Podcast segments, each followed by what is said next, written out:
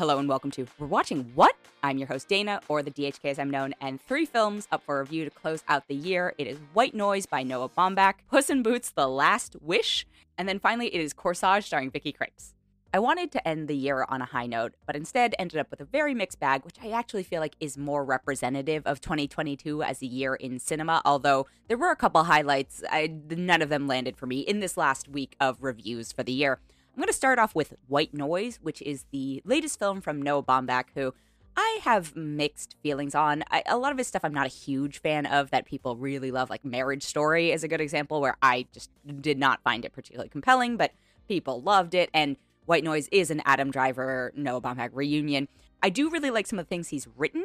I don't know how I feel about him as a writer, director, producer, etc. And I think that is something that I talk about constantly where these certain directors or, or filmmakers or whoever it is, like they hit this level and then nobody questions them and people just hand them projects or let them do whatever because of prestige or because they think it's an awards play and the editing and the the sort of uh, objectivity goes out the window and white noise to me feels like one of those projects. Also i want to point out i was looking up noah baumbach's filmography because i was like do i like him as a director writer etc whatever? And i noticed that Madagascar 3, Europe's Most Wanted. He is credited as screenwriter, so go figure. That one kind of stands out on his filmography. Anyway, back to White Noise.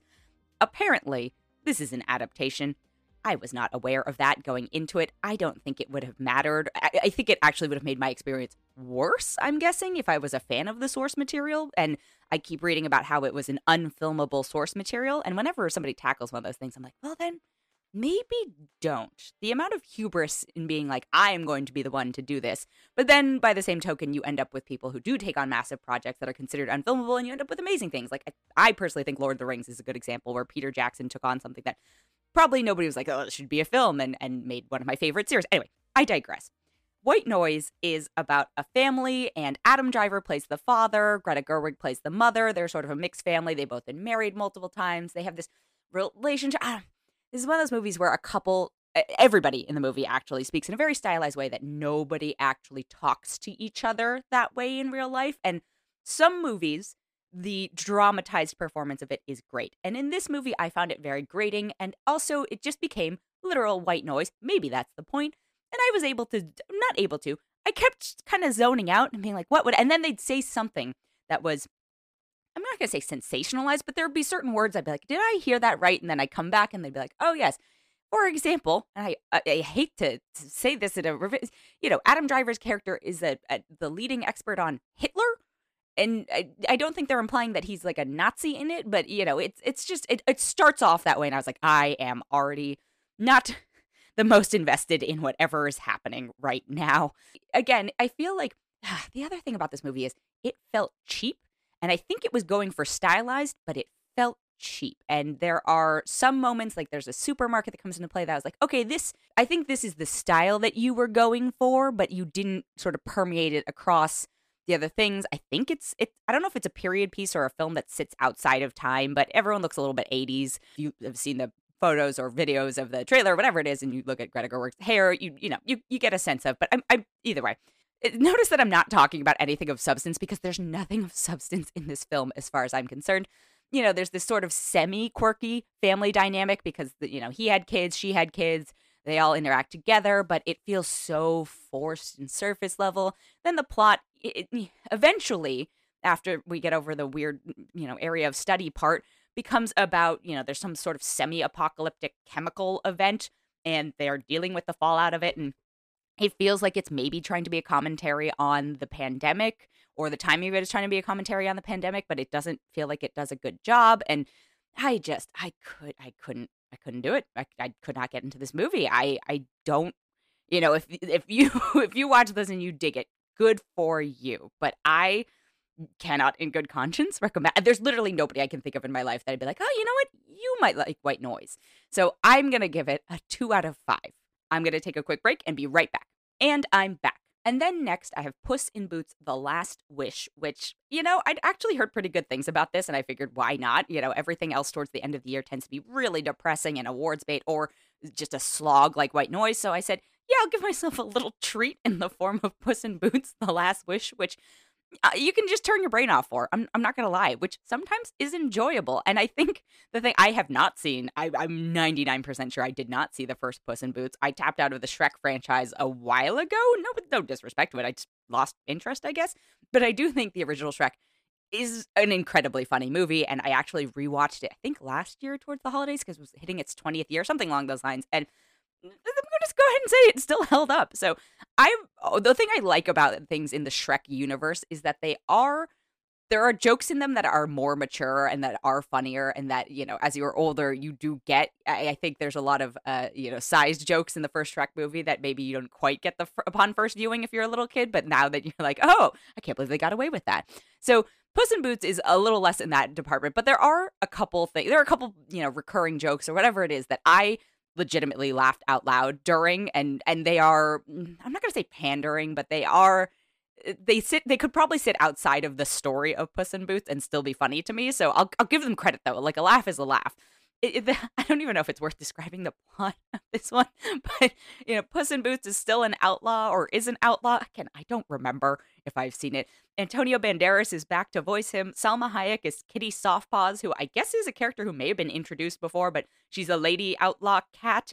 And then you've also got Olivia Colman, Harvey Guillen, John Mulaney, and Florence Pugh joining, as well as Wagner Moura, Samson Kayo, Da'Vine Joy Randolph, and Ray Winstone. And you know, again, the plot is just so it's it's cut and paste from fairy tales, and, and we have to go find a last wish, which is a literal manifestation of a wish.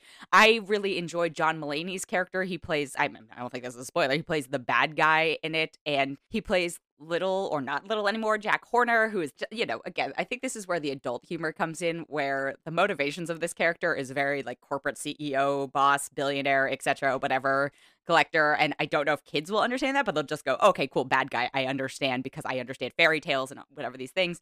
I think Harvey is a, a fantastic addition to this. He brings a sort of uh, joy and softness.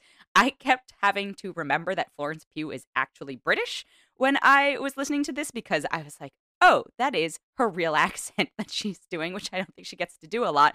And uh, she plays Goldilocks. Olivia Colman plays Mama Bear. I don't, I don't know. But look, if you have kids, this is uh, effectively a no-brainer. If you are a fan of the Shrek franchise, I feel like you'll probably like this one if because you like the other ones. If you are an adult without kids and, and are neither of those things, maybe it's not for you. But again, like I said, this is a you don't have to know anything going into it. I mean, you can pay attention, and I I sort of I paid attention. That's it. That's a, I shouldn't be rude to this movie. I did pay attention to it, but it did not require a lot of brain power in order to do so, which made it entertaining. And it was unexpected in the sense that I had very low expectations going in and I had a, you know, a decent time. So for what it is, I'm actually going to give it a 3.7 out of 5. And the last film I have this week is called Corsage, and it is effectively a biopic, which I probably should have realized going into it. I wasn't sure if it was based on a real empress or a fictional one. I actually don't think it necessarily matters for this. I think what matters is that we are getting this portrait of a female character and the constraints that she was under and the sort of burdens that she was under then that yeah a lot of them sadly probably are still applicable today. I think the strength of this movie comes from two things. One is vicky Krieps' performance and i apologize if i am butchering her name but i think she is such an incredible and watchable actress she is just there's a, a magnetism to her you may if you've seen the phantom thread you uh, probably know what i'm talking about but you know, she brings this uh, sort of subtle joys and also subtle. she's just a great subtle actress, but it can also do broader moments. Anyway, I think she is half the driving force of this movie, and I think the other driving force is that it is written and directed by a woman, and you can feel the societal burdens weighing down on this character in such a real way that even though she is the 1% of 1% in a time that, you know, we are past, you can still feel the crushing weight of what people want from her and these unrealistic expectations and all these things. You know they still talk about weight and looks and and men are making digs and and you know being afraid of newer model women coming into her husband's life and you know just all the things that are unfortunately at this point it feels like still timeless or relevant today and yes it is uh, odd to have it be relatable through the lens of this very very very elite character, but I think the idea behind it, and I think it successfully conveys that, is to show that it doesn't matter what level you, you of society, of of you know culture, or whatever you are at. If you're a woman, you have gone through or are going through or whatever it is, what some of these things in your life, and I do find that relatable. I, it's not to say this is not a film that is accessible to male audiences, but you know, I do think women will resonate very strongly with the story and the performances and the double standards and all just all of it. You know, it's it moves along pretty quickly. I I think it's very watchable. Again, I think Vicky's performance is the driving force behind it and I don't see a reason not to watch this movie. I do think it is subtitled. Oh no.